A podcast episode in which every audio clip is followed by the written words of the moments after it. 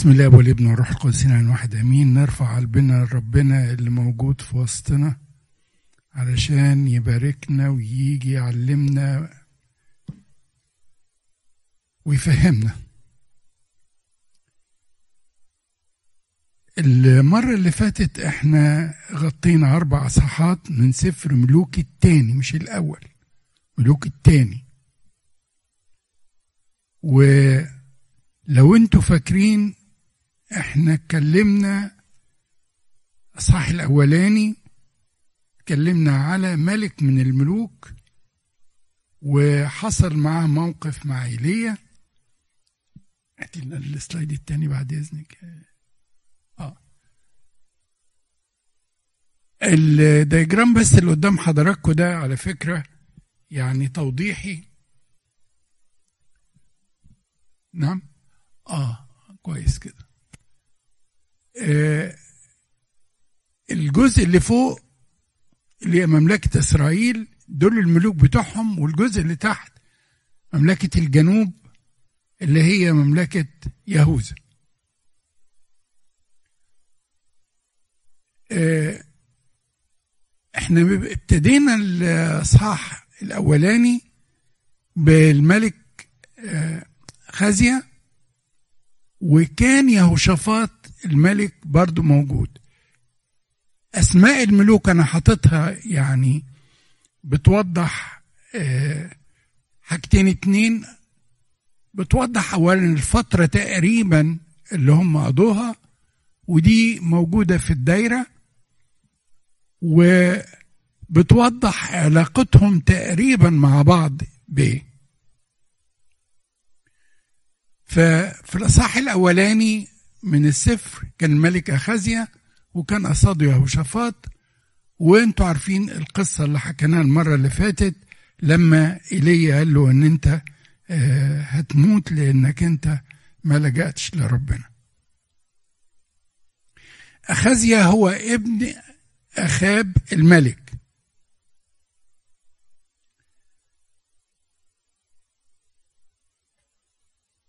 في الأصحاح الثاني آه، إليشع استلم الخدمة من إيليا وبعدين اتكلمنا في أصحاح ثلاثة وأصحاح أربعة على إليشع والمواقف والمعجزات اللي عملها. بنعمة ربنا النهاردة هندخل على الأصحاح الخامس بس يمكن مش همشي أصحاح أصحاح أنا همشي ملك ملك. ليه؟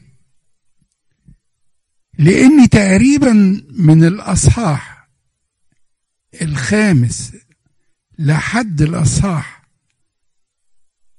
التاسع معظمه بيتكلم على الملك يورام. لما الملك أخازيا مات أخازيا ده ابن أخاب فيورام مسك مكان أخازيا ليه؟ لأن أخازيا ما كانش عنده أولاد فيورام هو أخوه ابن أخاب فمسك مكانه لو بصينا تحت هنلاقي يهوشافاط الملك ويهوشافاط ده على فكرة مذكور إنه يعني عبد الرب بإخلاص وكان له جيش قوي لكن عمل غلطة في إن ابنه جوزه بنت أخاب. يعني ابن يهوشافاط ملك يهوذا اتجوز بنت أخاب اللي هي تبقى أخت أخازيا وتبقى أخت يورام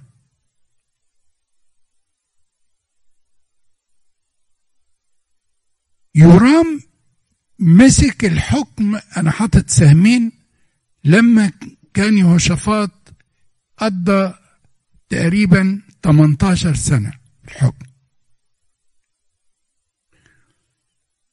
يهورام آه، يهوشافاط كان له ابن اسمه يهورام وهو اللي اتجوز بنت أخاب. يعني كان العلاقة كانت حلوة خالص يعني. ف خلينا نمشي مع يورام ونشوف إيه اللي حصل من الأصحاح الخامس. الأصحاح الخامس بيتكلم اتفضل اتفضل يا هاني.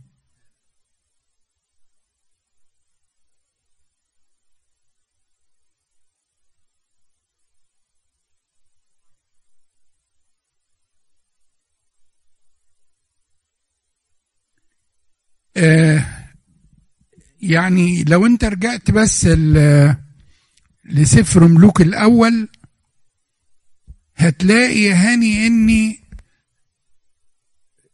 مملكة إسرائيل كشعب إسرائيل كله كان بعد سليمان ولاده ابنه ما حكمش كويس. فتفتتت مملكة إسرائيل ومملكة مسكها يربعام والتانية مسكها رحبعام مملكة إسرائيل كانت عشر أسباط مملكة يهوذا كانوا سبطين. بالظبط كده. مملكة إسرائيل عشر أسباط وكانت في الجزء الشمالي. مملكة يهوذا كانت في الجزء الجنوبي وعاصمتها كانت أورشليم. مملكة إسرائيل كانت عاصمتها السامرة. واضح. فأصبحوا مملكتين آه يعني كانوا مش على وفاق في معظم الأوقات لكن في الفترات اللي إحنا هنشوفها دلوقتي هنلاقي إن فيها زي ما أنتم شايفين بيناسبوا بعض وحاجات يعني حلوة خالص. فيهوشافاط ابنه يهورام اتجوز بنت أخاب عسلية اسمها عسلية اللي هي تبقى أخت يورام وأخت اخازيا أصحاح خمسة بيكلمنا على قصة كلنا عارفينها. نعمان السورياني. أنا مش هتكلم على القصة اللي إنكم كلكم عارفينها إن نعمان السرياني ده كان قائد الجيش بتاع آه، أرام ملك أرام وكان مصاب بالبرص. أنا هركز على القصة اللي كلكم يمكن بت بتعدوها شوية صغيرين. مين اللي قال لنعمان إني في حد هيخففك؟ مين؟ بنت صغيرة طفلة. الطفلة دي أصلا كانت فين؟ مسبية. يعني الجيش جيش آرام. راح سبى مجموعة من الناس ومنهم هذه البنت وخدها. البنت كان يعني يبدو إنها جميلة وذكية أو فخدها عنده في البيت تخدم مع مراته. هذه البنت كانت هي الخادمة اللي أعلنت وجود الله في مملكة أرام. وانتوا عارفين القصة إنها قالت لمرات نعمان السرياني يا ريت آه، سيدي اللي هو نعمان يروح في آه، إسرائيل في هناك نبي اسمه إليشع والنبي ده يصلي لربنا ويطلب من ربنا آه، إنه يشفيه من البرص طبعا نعمان ده قائد الجيش راح للملك اللي هو ملك بن اسمه بن هدد قال له اديني جواب. نعم. آه اديني جواب أروح بيه علشان البنت قالت كذا كذا كذا وأروح لإليشع ده قال له قوي أدي لك جواب للملك هناك وتروح. وهو هياخد الإجراءات المناسبة معاك. الملك كتب جواب للملك ملك أرام كتب لملك إسرائيل اللي هو بن هدد اللي هو سوري بن هدد اللي هو ملك أرام كتب ليورام يورام ملك إسرائيل وقال له جاي لك فلان الفلاني ده قائد الجيش وانت عارف إيش فيه.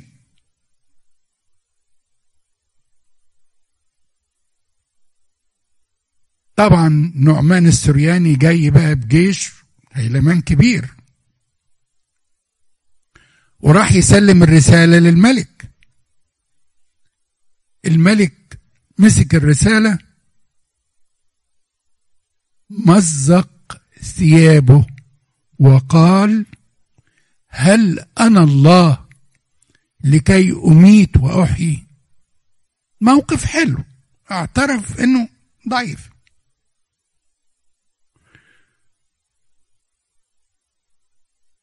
مين اللي سمع بالقصة؟ إليشع. فإليشع راح بعت للملك قال له انت مزقت ثيابك ليه؟ ابعتهولي وأنا هعرف اتصرف معاه. خلي بالكم العلاقة بين يورام وبين إليشع. وفعلا راح أنتوا عارفين بقية القصة ان آه، نعمان السرياني راح لإليشع و بعت له مرسال فإليشع ما نزلوش راح بعت له مرسال هو من عنده وقال له روح اغتسل. فطبعا نعمان اتضايق إزاي ما نزليش وإزاي؟ بكرامة بقى ال. فالناس قالوا له قالوا له يعني لو كان قال لك روح آه، اعمل كذا أصعب من كده. مش كنت هتعمل. الراجل بيقول لك روح يا أخي في نهر الأردن اغتسل سبع مرات. وفعلا راح واغتسل. وانتوا عارفين بقية القصة.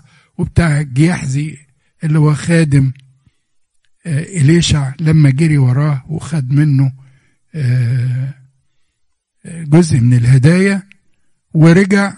وطبعا عارفين إليشع لأنه رجل الله ومكشوف أمامه كل شيء. قال له أهو وقت لأخذ الفضة ولأخذ ثياب وزيتون وكروم وغنم وبقر وعبيد وجواري انت بتفكر في الكلام ده في الماديات انت مش شايف إحنا. الله معانا وبيعمل قد إيه. نكمل مع بعض برضو الأصحاح السادس. اصحاح السادس بيبتدي بمعجزة لإليشع وهذه المعجزة من المعجزات التي ضد نظريات الطبيعة. إحنا عارفين ان الحديد بإيه؟ بيغطس. عمر ما سمعنا ان الحديد لما تحط له خشبة فوق الشايه كده الحديد يطلع فوق. ما سمعناش يعني. اللي حصل اني القصة ان العمال كانوا بيقطعوا خشب عشان يبنوا بيوت. المهم فعامل من العمال كان ماسك البلطة اللي هي بيقطعوا بيها الخشب الفاس يعني. الأشجار دي كانت على النهر فالبلطة وقعت منه في النهر وغاصت في المية. فالراجل صرخ وقال ده أنا مستلفها ده أنا مأجرها أنا دافع عنها فلوس. أنا هرج لازم أرجعها. وقعد يصرخ طبعا فليش قالوا ولا تزعل نفسك. في إله موجود تعالى وراح مسك عود من الخشب حطه فطفى الحديد. عكس النظريات الطبيعية اللي إحنا عارفينها. بيكمل لنا الأصحاح. حاجة بقى هتربط برضو إليشع بيورام الملك. ملك أرام بيخطط هيهجم على السامرة. كل ما يحط خطة إليشع يبعت ليورام يقول له خلي بالك ملك أرام هيهجم عليك من الحتة الفلانية دي. فيورام يتجنب. فملك أرام الله وعرف منين إن أنا هنا؟ عمل في حتة تانية. في حتة تالتة. الله. قال لهم لا لا لا. هو في حد جاسوس عندي؟ ده ما ملك أرام بيقول. في حد موجود جاسوس عندي؟ بيبلغ يرام ملك إسرائيل وبيقول له أنا فين؟ قالوا له لا أنت ما تعرفش الحكاية. ده في عندهم في إسرائيل نبي له علاقة بالله إلههم. بيكشف له كل حاجة. بيكشف له حتى وإنت في مخدعك أفكارك مكشوفة. قال له مو مين ده؟ قال له ليش على النبي؟ قال له ماتوه راح جمع جيش. وراحوا هيجيبوا إليشع إليشع كان البيت بتاعه على جبل عالي؟ ومعاه الخادم بتاعه. فالجيش راح حاوط الجبل وطلع الخادم الصبح يبص لقى إيه ده؟ إيه الجيش دخل يصرخ لمين؟ لإليشع النبي. قال له إلحق يا سيدي. هنعمل إيه؟ هنعمل إيه؟ ده جيش حوالينا محيط. قال له ما تخافش إن الذين معنا أكثر من الذين معهم. الولد مش شايف حاجة. فإليشع قال له يا رب افتح عينيه فيبصر.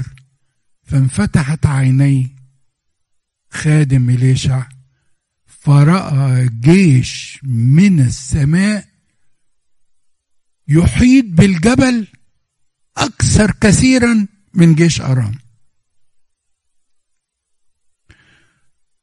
بقية القصة إني إليشع طلب من ربنا إن هذا الجيش كله يتضرب بالعمى وضربوا ربنا فعلا بالعمى ونزل إليشع ومسك قائد الجيش وقال لهم أنتوا مش شايفين تعالوا بقى أنا أوريكم الطريق منين. وخدهم وفضل ماشي بيهم لحد ما دخلهم السامرة عند الملك يورام. والملك طبعا قاعد خايف قال له لا هم جايين لكم. فداخل إليشع بالجيش كله فربنا قال فإليشع صلى لربنا قال له افتح عينين الجيش. فانفتحت عيونهم فرأوا أنفسهم في السامرة فخافوا. قال له ما تخافوش. يورام طبعا فرح إن الجيش جاي في إيده هيقضي عليه. قال نضرب. قال له لا. إليشع قال له لا. تضرب الذين أنت سبيتهم بسيفك.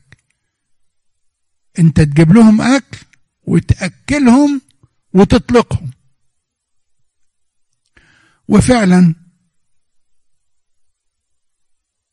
يرام أكرم الجيش ومشى.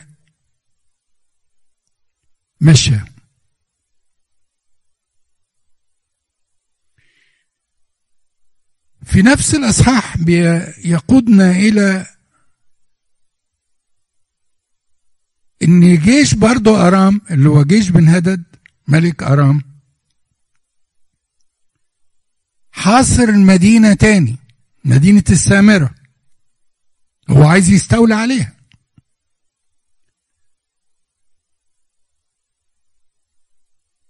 فلما حاصر المدينة المدينة حصل فيها مجاعة.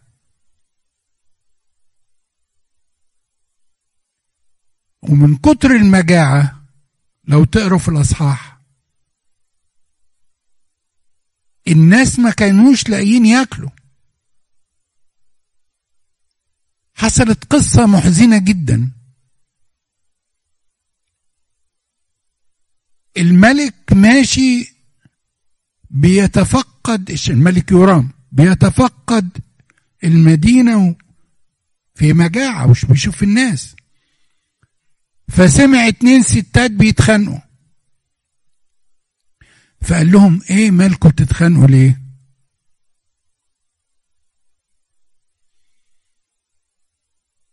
قصة أنتوا عارفينها طبعا اللي هي دي لها طفل ودي لها طفل.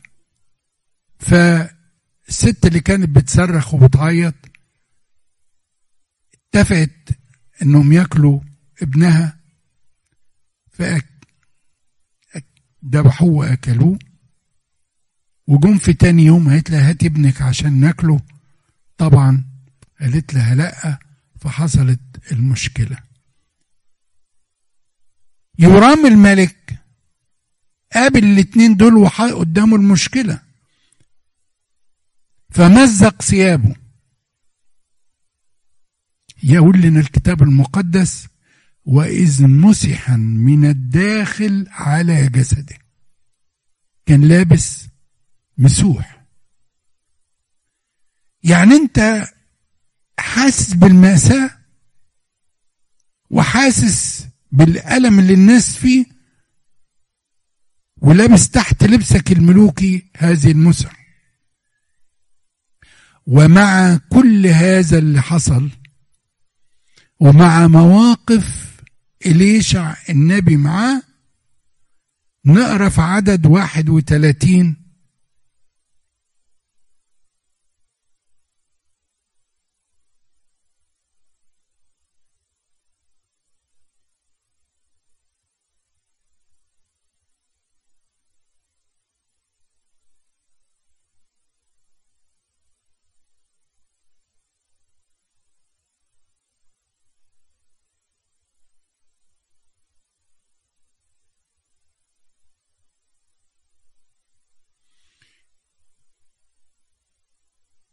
يورام طبعا اتضايق جدا ان المجاعة منتشرة وهو متوقع حاجة من إليشع إن إليشع يعمل حاجة. فقال هكذا يصنع لي الله وهكذا يزيد إن قام رأس إليشع ابن شفاط عليه اليوم. يعني هيروح يقضي عليه.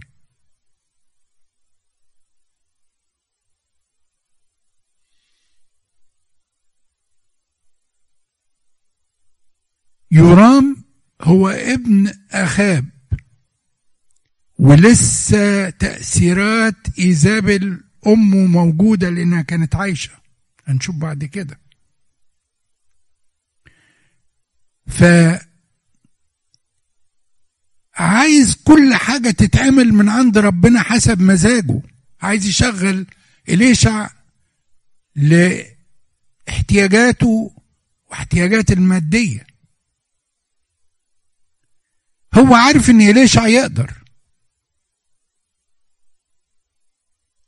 لكن كل اللي كان بيعمله إليشع لعله يتوب ويرجع. طبعا إليشع حاول ينذره لكنه لم يستجب؟ بكل المعجزات اللي كان بيعملها إليشع أمامه.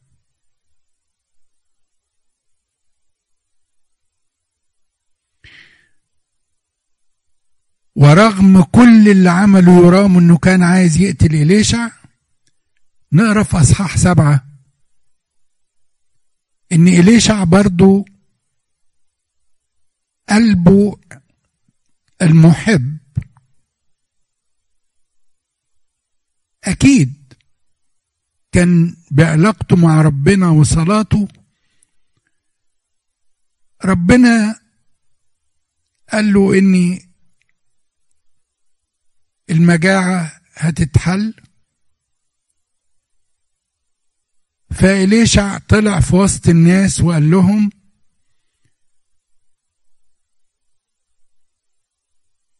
تعالوا نشوف في أصحاح سبعة نقرأ كده عدد واحد حد يقرأ لنا عدد واحد لو سمحتوا؟ عدد واحد واثنين لو سمحتوا. وقال إليشع اسمعوا كلام الرب هكذا قال الرب. في مثل هذا الوقت غدا تكون كيلة الدقيق بشاقل وكيلة الشعير بشاقل في باب السامرة. وأن جنديا للملك كان يستند على يده أجاب رجل الله وقال هوذا الرب يصنع قوة في السماء هل يكون الأمر هل يكون هذا الأمر؟ فقال إنك ترى بعينيك ولكنك لا تأكل منه. واضحة طبعا يعني. إليشع بيطمن الناس بيقول لهم بكرة المجاعة هتنتهي والأسعار هتبقى يعني حلوة خالص. ففي جندي من الجنود واقف حارس قال له يعني هو ربنا يفتح يعني هيفتح طاقات في السماء وهينزل أكل علينا. كتير إحنا بنمر بمواقف زي كده يعني هو ربنا هيعمل يعني يعني. فإليشا قال له هتشوف بعينيك بكرة بس مش هتاكل منه. كملت القصة إن في أربعة رجال برص مصابين بمرض البرص. وطبعا البرص بيكونوا منبوذين ومطرودين بره المدينة. المدينة فيها مجاعة جوه والناس بياكلوا بعض. كل حاجة غالية ومفيش أكل ودول موجودين بره لا لاقيين أكل يطلع لهم ولا لاقيين حاجة ياكلوا. قال قالوا طيب ما إحنا لو قعدنا كده إحنا هنموت هنموت. ما هو لو المدينة ما فيهاش أكل ومش هندخل مش هيدخلونا.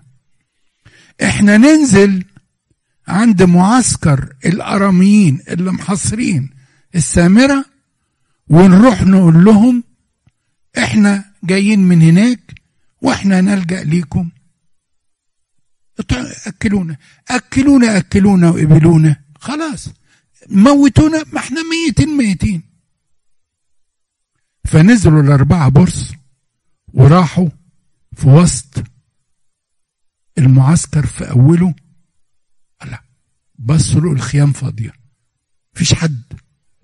لكن كل الحاجات الأكل موجود والمعدات موجودة وكل حاجة والملابس وكله. إيه ده؟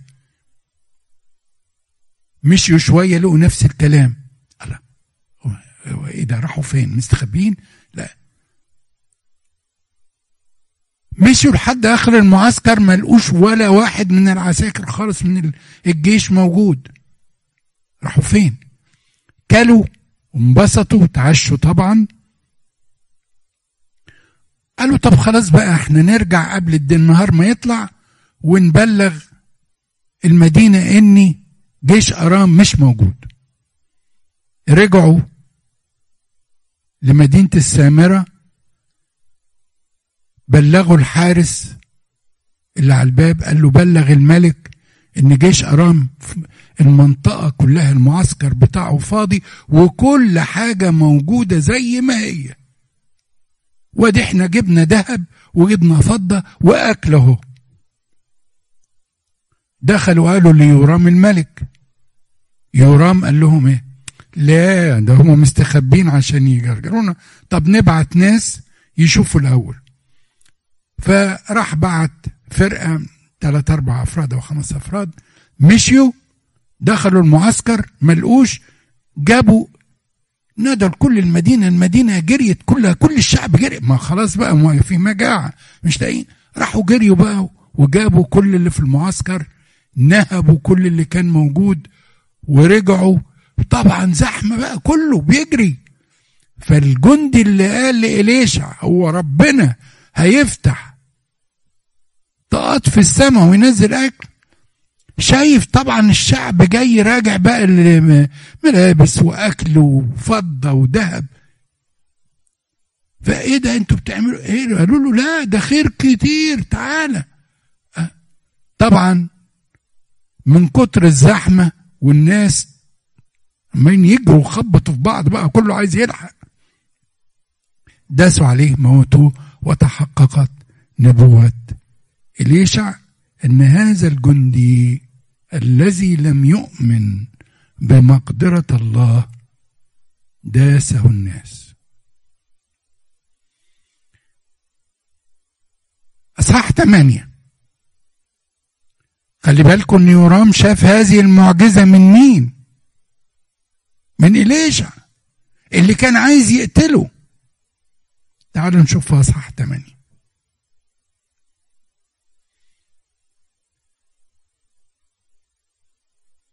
ملك أرام برضه ما بطلش. فعمل حصار تاني على المدينة وكان هيحصل أو حصلت مجاعة لمدة سبع سنين. فإليشع من محبته للمرأة التي فعلت معه خيرا. فاكرين هي مين؟ برافو عليك يا عماد المرأة الشونامية. ابنها بقى دلوقتي كبر بقى. فإليشع عدى عليها وقال لها خد ابنك وروحي اتغربي في أي حتة فيها أكل لمدة سبع سنين قبل ما تنتهي المجاعة. هي بتثق في كلامه. وهي عارفة أمانة إليشع في كل كلمة بيقولها. فخدت ابنها ونزلت فلسطين. قعدت السبع سنين ورجعت بصت على البيت بتاعها خدوه. استولى عليه ناس. بصت على الأرض بتاعتها الحقل بتاعهم المزرعة اتاخدت. قالت أروح للملك أشتكي له اللي هو الملك يورام. الملك يورام كان قاعد في هذه اللحظة عمال جايب مين بقى؟ جايب جيحزي اللي هو خادم إليشع وبيقول له احكي لي معجزات عن إليشع. احكي لي كان بيعمل إيه. فجيحزي بيحكي له الحكاية معجزات.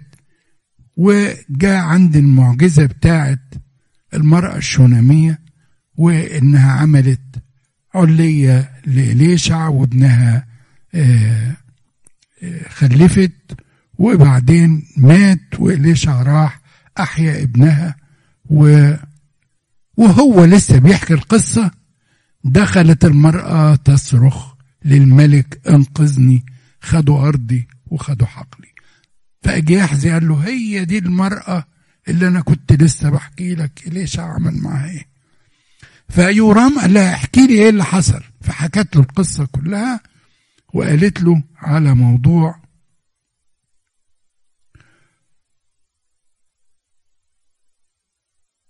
على موضوع البيت بتاعها والأرض والملك طبعا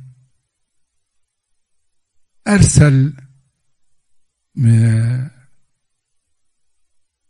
مرسال من عنده ورد ليها البيت بتاعها والأرض بتاعتها تاني.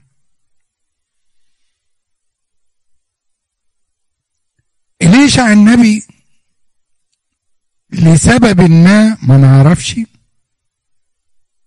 راح دمشق.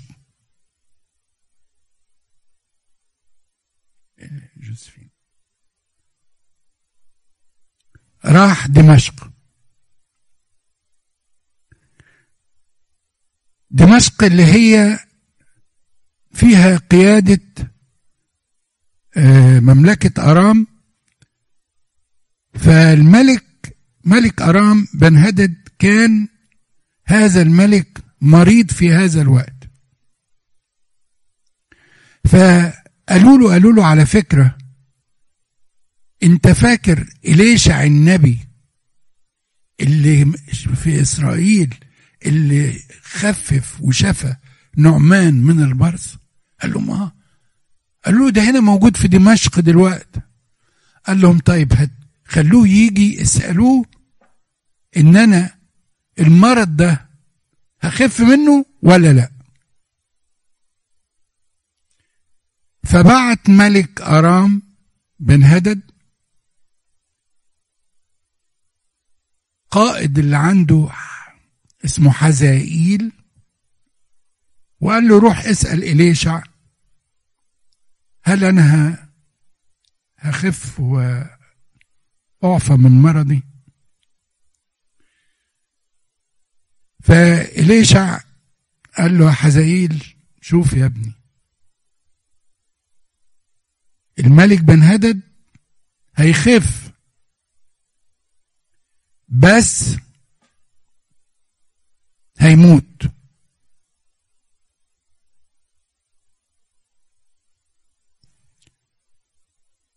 ف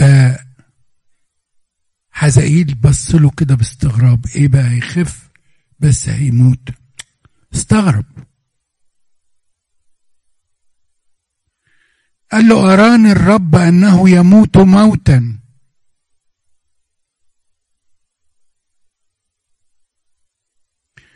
إليشع بص كده لحزائيل؟ بصة ثبت عينيه فيها في عدد 11 لو حضراتكم تطلعوها.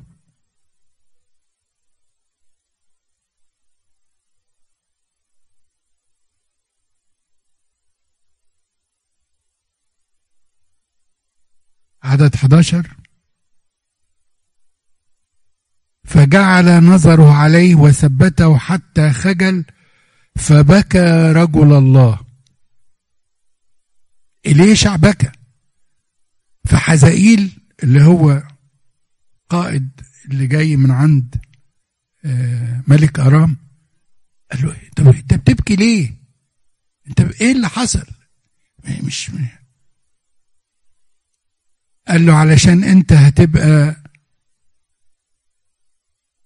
فقال نقرأ عدد 12 فقال حزائيل لماذا يبكي سيدي؟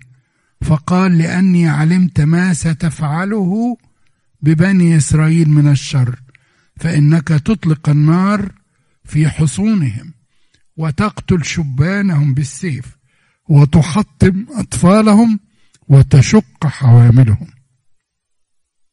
فقال حزائيل ومن هو عبدك الكلب حتى يفعل هذا الأمر العظيم. فقال إليشع قد أراني الرب إياك ملكا على أرام. بقيه القصة طبعا إن حزائيل رجع وراح بلغ بن هدد ملك أرام إنك هيخف وتاني يوم راح هو حزائيل راح مموت بن هدد وملك مكانه.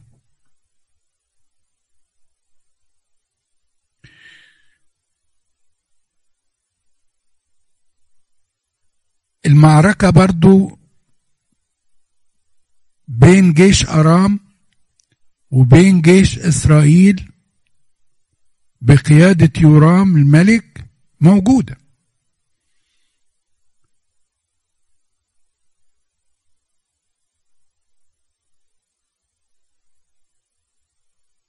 فيورام أصيب في المعركة مع ملك أرام.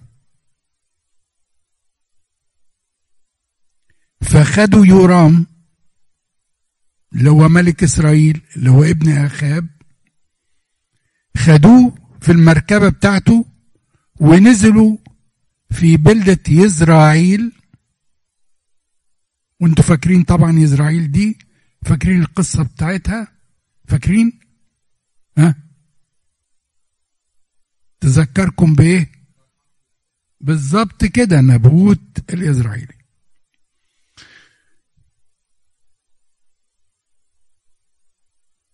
فخدوا يورام ونزلوا بيه علشان يعالجوه من الجراح بتاعته. في يزرعيل. في هذه السنة وفي هذا الوقت يهورام الملك اللي هو في مملكة يهوذا اللي هو ابن يهوشافاط اللي هو متجوز بنت أخاب.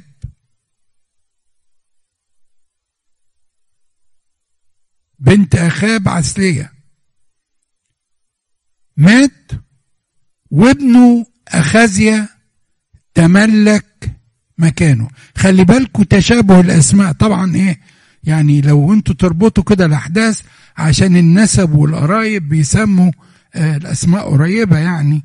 فأخازيا الملك اللي مات من إسرائيل ابن أخاب راح آه يهورام علشان آه عسى عساليا مراته أخت أخاز راحت مسمية ابنها أخازيا زيه زي أخوها. فأخازيا الملك مسك مكان أبوه. يهورام وفي نفس السنة اللي ياهو آه آه اللي يورام يورام ملك إسرائيل حصل له انه اصيب في المعركة. اخازيا لما عرف ان يورام أصيب في المعركة قال أروح أشوف مين؟ يورام.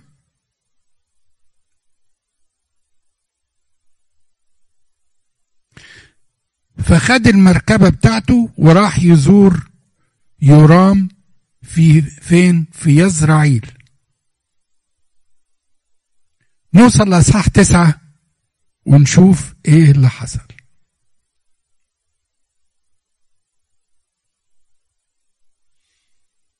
أصحاح تسعة بيبتدي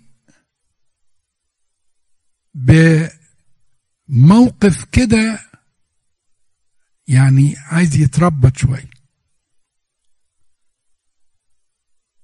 إليشع بيقول لمرسال من احد أحد أبناء الأنبياء من عنده قال له خد قنينة الدهن وروح معسكر جيش إسرائيل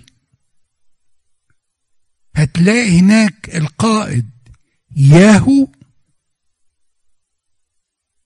هنشوف ياهو ده مين دلوقتي. وارسموا ملك وهقول لك هتقول له إيه. تعالوا نشوف من هو ياهو. يرام مريض مجروح في يزرعيل بيتعالج وأخازيا اللي هو ملك يهوذا راح بيزوره لأن طبعا علاقة النسب وال سوري. أخازيا خزية اللي تحت اللي هو أيوه بالظبط كده. أيوه بالظبط راح يزور خاله. أيوه راح يزور خاله. راح يزور يورام. آه. ف ياهو خلي بالكم بقى إني الجيش بتاع يهوذا كان بيساعد جيش إسرائيل وبيحاربوا فهم قاعدين كده بصوا لقوا أحد أبناء الأنبياء جاي داخل عليه وبيقول له أنا عايزك. قال له أنت عايزني أنا؟ قال له أيوه أنت. تعالوا نشوف القصة جميلة شوية.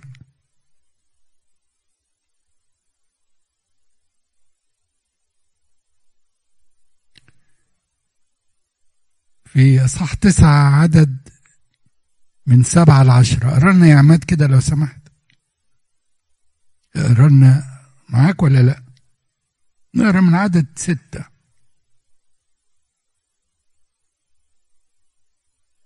لا ابتدي من خمسة أحسن.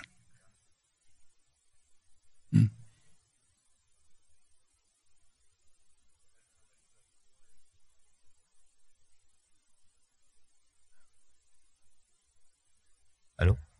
ودخل وإذا قوات الجيش جلوس فقال فقال لي كلام معك يا قائد. فقال يهوى من مع من منا كلنا. فقال معك معك أيها القائد. فقام ودخل البيت فصب الدهن على رأسه وقال له هكذا قال الرب هكذا قال الرب إسرائيل قد مسحتك ملكا على شعب الرب إسرائيل. فتضرب بيت أخاب سيدك وانتقم وانتقم لدماء عبيدي الأنبياء ودماء جميع عبيد الرب من يد إيزابيل. فيبيد كل ب... فيباد كل بيت أخاب واستأصل لأخاب كل واستأصل واستأصلوا لأخاب كل ذكر ومحجوز ومطلق في إسرائيل واجعل بيت أخاب كبيت يربعام ابن نباط نباط وكبيت با- باعش ابن أخيه وتأكل الكلاب إيزابيل في حقل يزع... يزعيل وليس من. يدفنها ثم فتح الباب وهرب دي نفس الرسالة اللي إليشع قالها للمرسال بتاعه إنه يبلغ بيها ياهو بعد ما يصب عليه آه، الزيت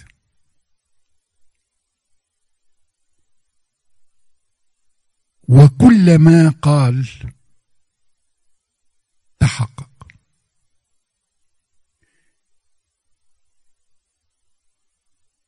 تحقق في إني. ياهو دخل على مدينة يزرعيل وهو لسه داخل. ف بيقول الحارس اللي على السور بيقول ده مين اللي جاي ده؟ قالوا في ناس جايين مش عارفين هم مين. المهم آه راح باعتين مرسال. فالمرسال وصل لياهو قال له تعالى دير وراي. ما ترجعش ما رجعش. بعت مرسال تاني نفس الكلام. بعت مرسال تالت وكانوا قربوا فالحرس قال إنه ياهو ودي سواقته المركبة بتاعته. فبلغوا الملك فالملك راح واخد المركبة بتاعته وطلع. مين معاه بقى طلع معاه؟ بيزوره مين عنده بيزوره أخازيا اللي هو ملك يهوذا اللي هو ابن أخته. طلعوا كل واحد في مركبته. فياهو أول ما شاف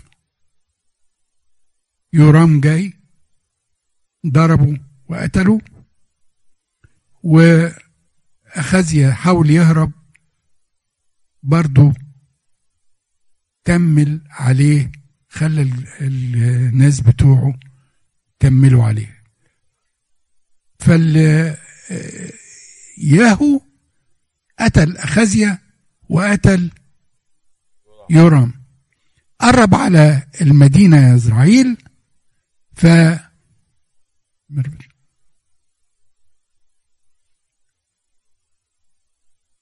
فلما قرب على المدينة بلغوا إيزابل بلغوا إيزابل إن ياهو جاي. قتل يورام وقتل أخازيا فطلعت تبص من الشباك اتزينت طبعا وقالت له أنت جاي بعد ما قتلت سيدك؟ فطبعا رد عليها وقال لها بتجاهل كده هو مين اللي بيتكلم؟ كلام يعني كان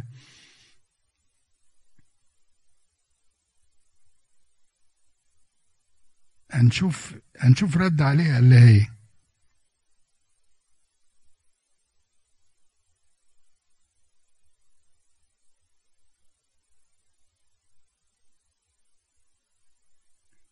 بيقول لك فرفع وجهه ناحية القوة وقال من معي من؟ فأشرف عليه اثنان أو ثلاثة من الخصيان. فقال اطرحوها فطرحوها فسال من دمها على الحائط وعلى الخيل فداسها.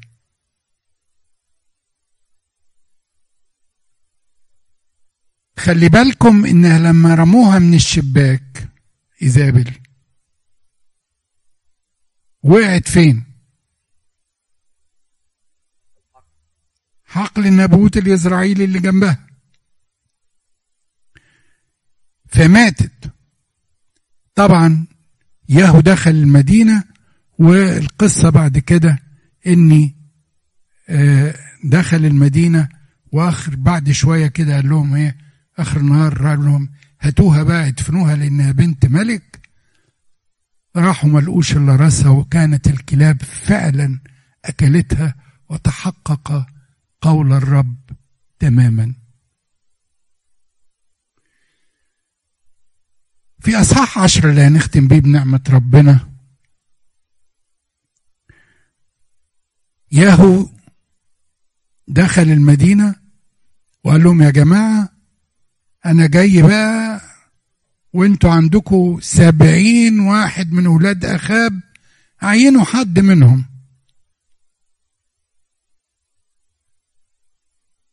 فطبعا خافوا جدا وما قالوا له لا ده أنت اللي تملك.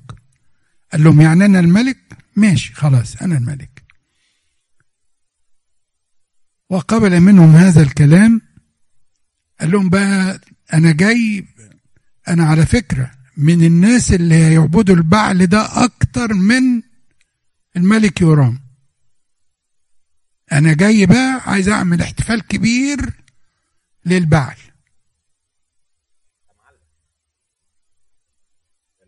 فلموا كل الكهنة وكل ال... الأنبياء بتوع البعل اللي في إسرائيل كلهم. اللي مش هيجي هنقتله. لمهم كلهم. فجمع جميع أنبياء البعل من كل إسرائيل داخل المعبد. قال لهم جهزوا ذبيحة بقى. تقدسوا. جهزوا ذبيحة. جهزوا ذبيحة. تقدسوا وجهزوا الذبيحة. قال لهم خلاص بقى. اذبحوا بقى. اذبحوا للبعل. أنا معاكم. وراح قفل الأبواب.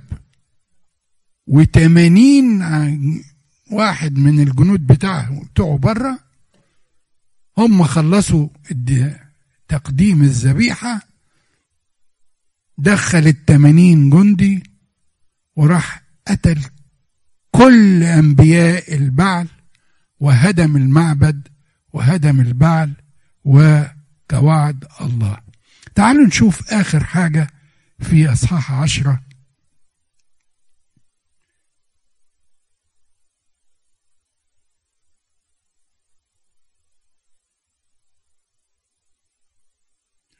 وعد ربنا ليهو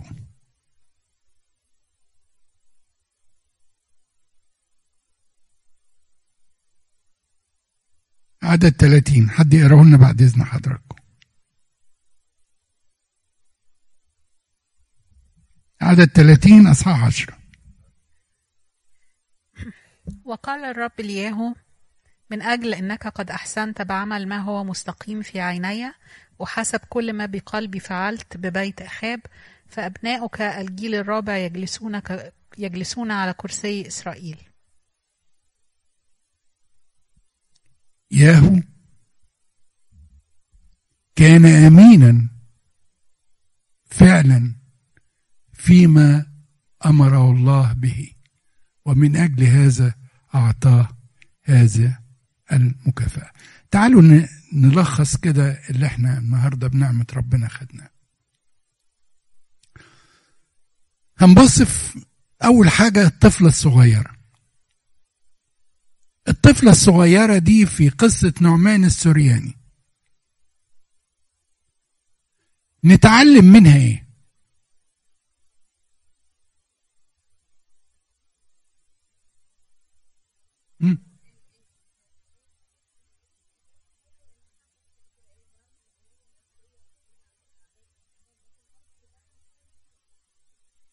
كويس اتفضل يا عماد. برافو.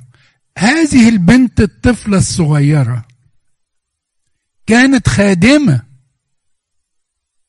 خادمة. اتعلمت فين هذا الكلام؟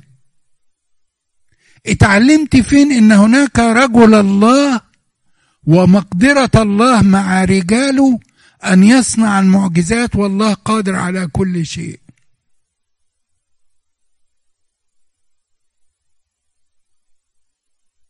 وده اللي بنقوله النهارده. البيت مدرسة. البيت هو اللي بيعلم. ويا ريت نعلم أولادنا منذ الطفولة أن يكونوا خدام. وكنت اقترحت على أحد الإخوة إني ليه ما يكونش فيه كورس تدريبي للخدام كيف أجعل من المخدوم خادما. الكورس ده على فكرة خدوه جزء من الخدام في مصر. إزاي من الطفولة من ابتدائي إزاي يعلموا الولد وهو لسه في ابتدائي إزاي يكون خادم؟ خادم يخدم ربنا. الجزء الثاني اختيار الزوجة وتأثيرها على رجلها بنت أخاب كان تأثيرها على مين؟ ها؟ على يهورام وأثرت على أخازيا ربطتهم على فكرة كلهم كانوا سلوكياتهم مش كويسة لم يفعلوا شيء يرضي الله. لأن هي بنت بنت إيزابل فالمرأة لها تأثيرها في مسار حياة الرجل. زي ما في واحد قال تستطيع المرأة أن تأخذ الرجل وتصعد به إلى السماء. وتستطيع المرأة أن تأخذه وتهبط به إلى الهاوية.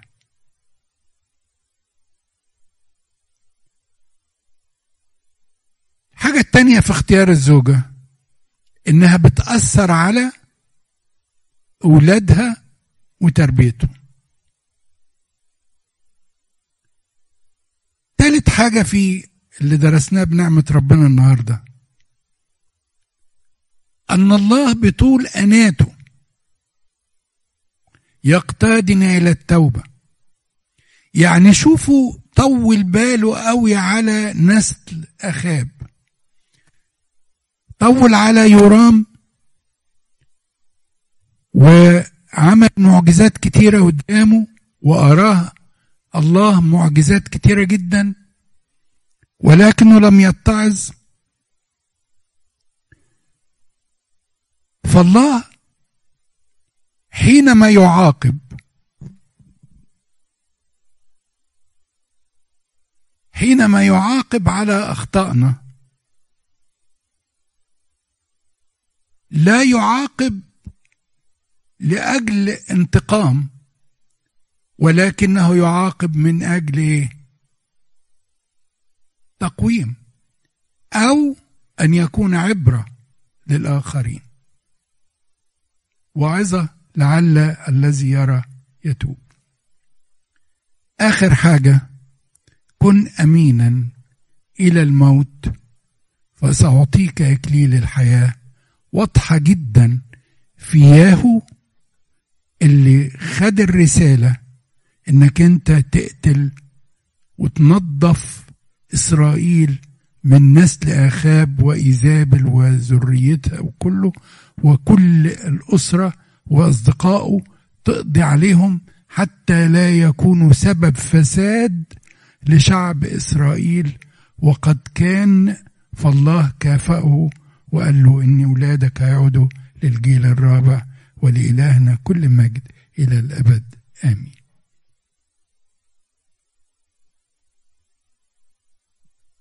حد له أسئلة ولا حاجة؟